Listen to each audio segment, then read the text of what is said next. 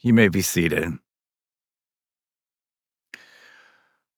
Well, friends, thank you so much for gathering here tonight. Uh, thanks for bringing the church into this sanctuary. If you're gathered for our online Ash Wednesday uh, service, thank you for inviting the church into those spaces. Um, my name is Jamie. It's my joy and privilege to be one of the pastors here at Crosspoint. It's a joy to be participating in this service with you that that begins this Lenten season. And so perhaps for some of you, this is very familiar territory. For others, this might be like, what are we doing here on a Wednesday night? And what's with this Valentine's edition of Ash Wednesday, right? So uh, thank you all ser- seriously so much for being here. My hope is to give some explanation over the next few minutes of why we do this. Um, this isn't something that is mandated by scripture. I don't have a verse that says, Thou shalt have an Ash Wednesday service. Um, similar that we don't have that about Advent or any of the other things in the church calendar. But there's some real opportunity that is here. And Ash Wednesday really is this invitation. It, it, it causes us to consider things that I think, if we're honest, we just don't like to consider. Um, that there's a, a real sense too as we consider the reality of death um, I, I, read an author this week, and she spoke of the reality that like just death makes her furious, and that that's a anyway, that's a right response. It was never part of God's original plan. Like it, it represents all that is broken, and yet this reality of our own mortality, the reality of the brokenness and the, the sin that's still present in this world. It's not to fixate on that, but but it is an invitation to consider these matters so that we might have a, a deeper longing for all that Holy Week and Easter Sunday represents. And so the hope here tonight is this is really this kickoff into just this posture of just increased devotion and worship and joy and following Jesus in this season. There's a song I've been uh, listening to on repeat, um, and uh, Lauren doesn't know this, but I'm going to sing it. I'm just kidding. Um, I'm not going to, to sing this. Um, uh, I don't even know how to pronounce the the guy's last name. So his first name's Mark. I can pronounce that, so we'll go with that, right? Um, but it's this this little uh, this little song. I want to put the lyrics of the first op- the opening lines up here. Um, but he's contemplating, and I don't know if this man to be a man of faith uh, or not. Um, but he is somebody that's considering the realities of like, oh, like this life does come to an end. And he says this. He says, "I've been thinking about dying." And how that's going to be. My skin and bones give up the ghost, and I finally feel my fragile soul, and all I am falls into mystery. And he says, I've been thinking about after and all the folks I want to see. My neighbor says that this is it. My daughter says we'll live again. And most of the time, I'm somewhere in between and that space that he knows as this in between or the some the neighbor that says no this is all there is. We get the beautiful opportunity to dive into the scriptures for moments and no no this isn't all there is there is a very real problem in the world. There is sin and there's death, but Jesus has come to conquer that. And so we don't enter into this season with just this overwhelming sense of grief, but there is an invitation to consider these matters so that it might spur us on to experience what God has for us. And so I just ask you to consider this like, how often do you ponder the reality that you're going to die? We're going to die unless Jesus returns during our lifetime, like th- those things. And I get that that's not always something that we're like, yeah, I wake up every day and I just think about death, right? Like I get that, or maybe listening to that that song, it's like, yeah, you know, maybe it's a little bit weird that I've been playing that on repeat in my car lately. Uh, but there, it's kind of rare though that we would consider these things. But there's an invitation here, and beyond pondering it, I think a more helpful question would even be as you consider it, like, will you and I, will we actually die well? What does that actually entail? I love the words of David Gibson in his book, Living Life Backward. He says this To die well means that you realize death is the limit that God has placed on creatures who want to be gods. To die well means I realize death is not simply something that happens to me, it happens to me because I am a sinner To die well means I realize that every time I see a coffin, it preaches to me that the world is broken and fallen and under the curse of death, and I am a part of it. To die well means realizing that from the day I was born and lived under the sentence, I, I have lived under the sentence of death. To die well means everything I have in this world I hold with open hands because I love Jesus more than anything and anyone else, and I am happy to go home with him. And so let's consider these matters for a moment of what does it look like to consider the fact that, hey, this is temporal. There's an, a fleeting nature to this world. And so to talk about this, we're going to come up in a moment. And if you are inclined to participate, ashes will be put on your forehead in the shape of a cross. And words will be spoken Remember that you are dust, and to dust you will return. And so, to help us prepare for that time, I want to talk briefly just about what does this substance represent, the significance of the shape, and what is this overall season, and how can we participate?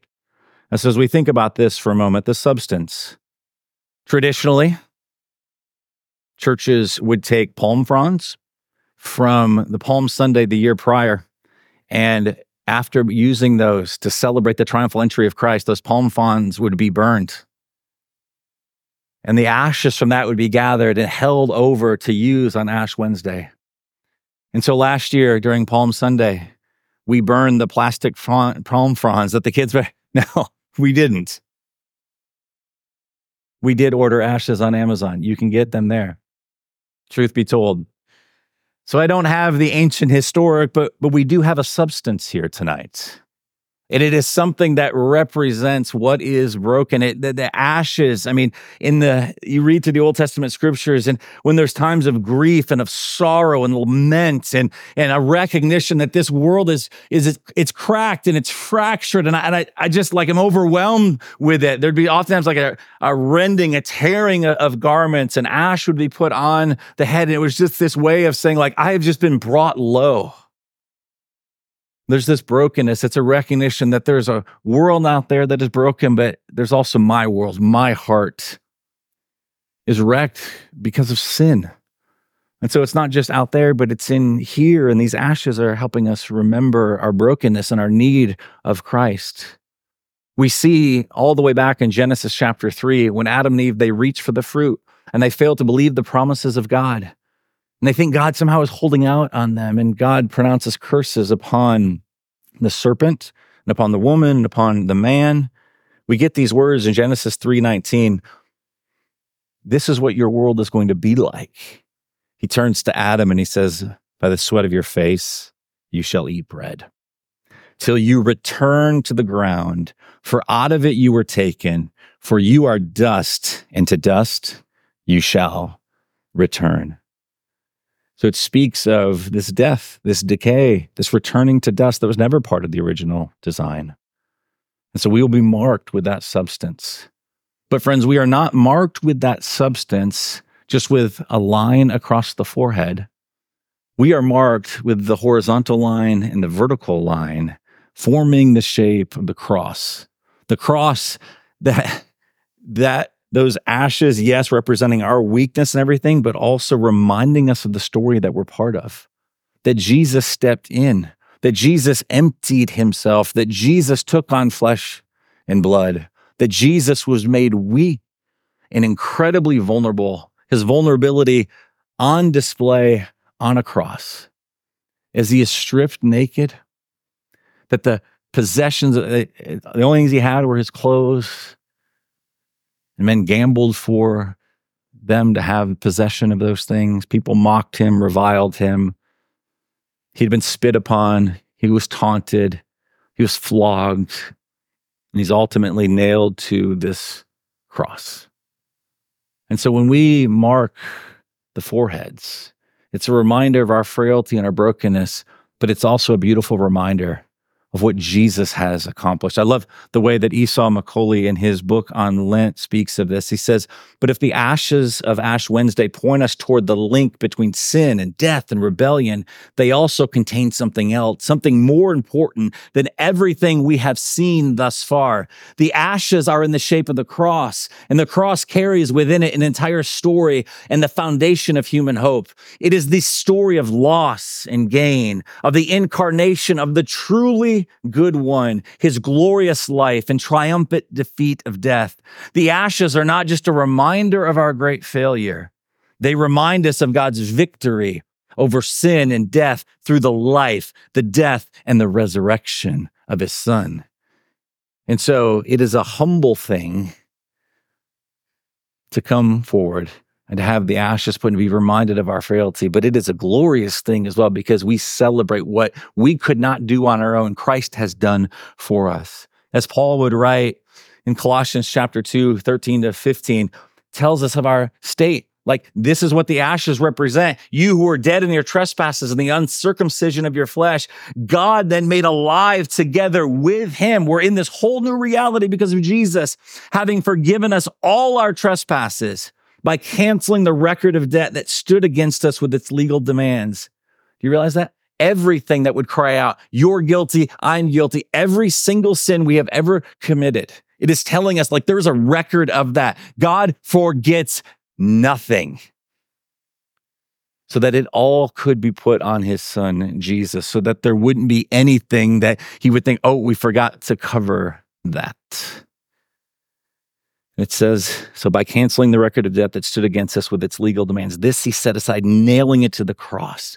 And friends, what happened in that moment there, what Jesus was doing was he was giving the enemy, the devil, an opportunity for just a fleeting moment to think, aha, I've won, is what the devil would have thought. But in reality, what was happening on the cross is that he disarmed the rulers and authorities and he put them to open shame by triumphing over them in him. So there are ashes and it is a substance to remind us of the fleeting nature of this life. We're, we're like a mist of vapors, the writer of Ecclesiastes tells us. But, friends, it's in the shape of a cross. As we remember that Jesus has defeated Satan, sin, and death, he has defeated the final enemy.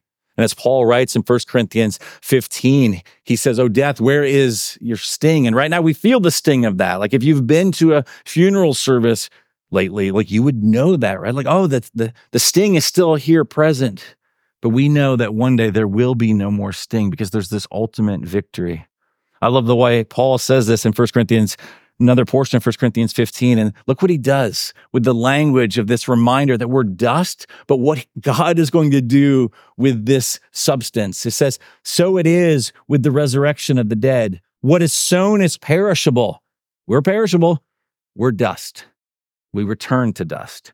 But is what is raised, my friends, is imperishable. It is sown in dishonor and it is raised in glory. Hear him speaking to you right now that this, death does not have the final say. This is what is most true about you and me if you're in Christ. It is raised in glory. It is sown in weakness. It is raised in power. It is sown a natural body and it is raised a spiritual body. If there's a natural body, there's also a spiritual body. And thus it is written, the first Adam became a living being, and the last Adam became a life giving spirit.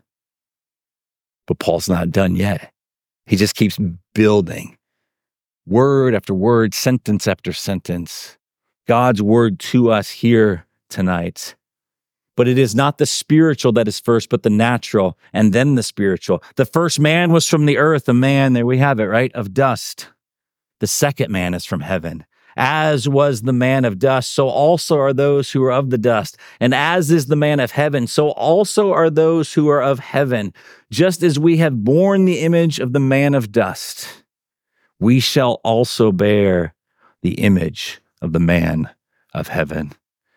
And so the substance is real. We are men and women of the dust. We one day will bear the image of the second Adam, who rose triumphantly over death. And we have been brought into that story. And so, friends, as we think about this, as we get ready to come forward here in just a few moments, I want us to consider as well what this night represents in the, the larger season, this time of Lent, which Ash Wednesday begins. And really, what you have here, it's this season focused on repentance, like a renewal, a getting us back to our first love. It's an opportunity for us as we journey towards Palm Sunday, Good Friday, and Easter to pay attention to what's going on in our hearts and our souls, what, what's going on in our relationship with, with Christ. I want to read you one more quote from Esau McCaulley's book on Lent. And I love how he so beautifully talks about hey, God in his kindness knows that we will be a people, we will drift, we will get distracted, we will find that at times we just don't have the, the feelings of like this love and affection for the Lord that maybe we had at different times. And what a gift that he would use his church to bring a season onto the, the calendar so we can focus in on these very realities. He says this We hope that as Christians, uh, we hope that as Christians, we mature and grow and become more and more like Christ. But the church, in its wisdom, assumes that we will fail. Even after our baptism, the church presumes that life is long and zeal fades, not just for some of us, but for all. So it has included within its life a season in which all of us can recapture our love for God and his kingdom and to cast off those things that so easily entangle us. And so, friends, consider this not just tonight, but in the 40 days of this Lenten season. Where has some of the zeal faded? I mean, this is the place to be honest. The Lord knows it. What would it look like to be honest with Him tonight and the days ahead? To consider these things this invitation to repentance and renewal. We read of this in Joel chapter 2, verses 12 to 13. Yet even now declares the Lord, return to me with all your heart, with fasting and with weeping and with mourning, and rend your hearts and not your garments. Return to the Lord your God, for he is gracious and he is merciful, slow to anger and abounding in steadfast love, and he relents over disaster. The invitation of Lent is not like God is mad at you and you better get back on his right side before Easter. He's slow to anger. He is merciful. He is gracious. We live on the other side of the cross and the empty tomb, but there's still an acknowledgement of like, oh, I've, I've given my affection to other things. John, in his glorious book, the book of Revelation, as he gets this vision of, of Jesus and these, he calls out some of the churches. He speaks to the church in Ephesus. And he says, I know your works Jesus really says this to them. Your toil, your patient endurance. Like, this is a great resume for a church, right? You're toiling, you're working hard, patient endurance, how you cannot bear with those who are evil, but have tested those who call themselves apostles and are not and found them to be false. Like, you got good doctrine, right teaching, all that stuff. I know you are enduring patiently and bearing up for my name's sake, and you have not grown weary. It's like, way to go. And then verse four, but I do have this against you that you have abandoned the love that you had at first. So remember, therefore, from where you have fallen, repent and do the works that you did at first. What would it look like for us to enter in, to recapture, asking the Spirit, move in such a way, remind me of how glorious Jesus is. Help me wrestle honestly with the things that get in the way so I might see and appreciate him for the, the, the like who he is, the Savior to be worshiped, would recapture our first love. The writer of Hebrews similarly speaks, Therefore, since we are surrounded by so great a cloud of witnesses, let us lay aside every weight and sin which clings so closely, and let us run with endurance the race that is set before us, looking not to self, is not a invitation for the next 40 days to get focused on yourself, right? Let us run with endurance the race looking to Jesus, the founder and perfecter of our faith, who for the joy that was set before him endured the cross, despising the shame, and is seated right now at the right hand of the throne of God. So consider these things, not only tonight, but in the days ahead. What sin, what is it maybe that's clinging to you? This is a season the Lord's inviting you. He's saying, Come. God, in his kindness, leads us in repentance so you might experience more joy. So, what sin is clinging to? What needs to be thrown off? What good thing maybe do you have an over desire for? Let's get real practical, right?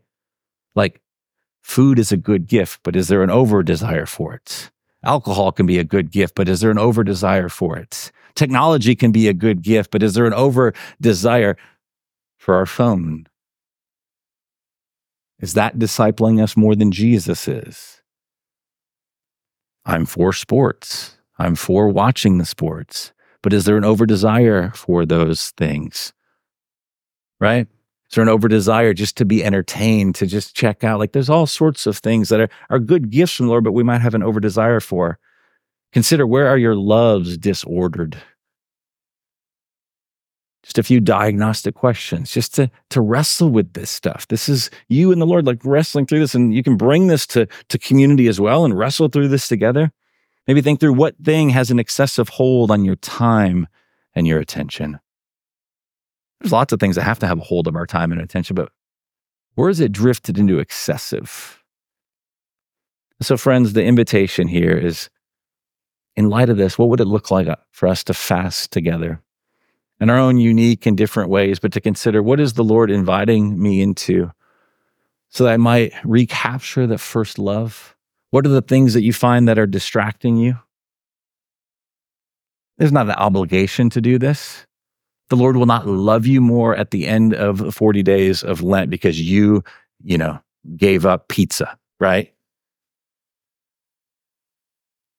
But the Lord just might work in those spaces where you're intentionally more aware of your heart's desires, repenting of the ways that you and I become so easily distracted with lesser things, thinking these things will satisfy. Imagine what God might want to do over these next several weeks together. As we throw off those things to the power of the Spirit that are clinging to us. Like, ah, like what is this thing cling? Like, let's get rid of some of those things, not because they're necessarily bad in it of themselves, but they're terrible gods. So we'll close with this this image, this wonderful quote from C.S. Lewis, who just says, Friends, the Lord is doing something collectively, but also individually if you're in Christ. And he's preparing a home for himself and let Lent be this time where you say, Jesus, come in and just do a work of remodeling in my heart. There might be things that have to be torn down. There might need to be some things that are thrown out. There might need to be a wall put up here, things with like, and it might be painful and messy, but God is going to create something beautiful. So imagine yourself as a living house, Lewis says. God comes in to rebuild that house. And at first, perhaps you can understand what he's doing. He's getting the drains right and he's stopping the leaks in the roof and so on. You knew that those jobs needed doing. And so you're not surprised. But presently, he starts knocking the house about in a way that hurts abominably and does not seem to make any sense. What on earth is he up to? And the explanation is that he's building quite a different house from the one you thought of throwing up a new wing here, putting on an extra floor there, running up towers, making courtyards. You thought you were being made into a decent little cottage, but he is building a palace and he intends to come and live in it himself. Let's pray that the Lord works in a way that he does a work of remodeling in your heart and in my heart and collectively together.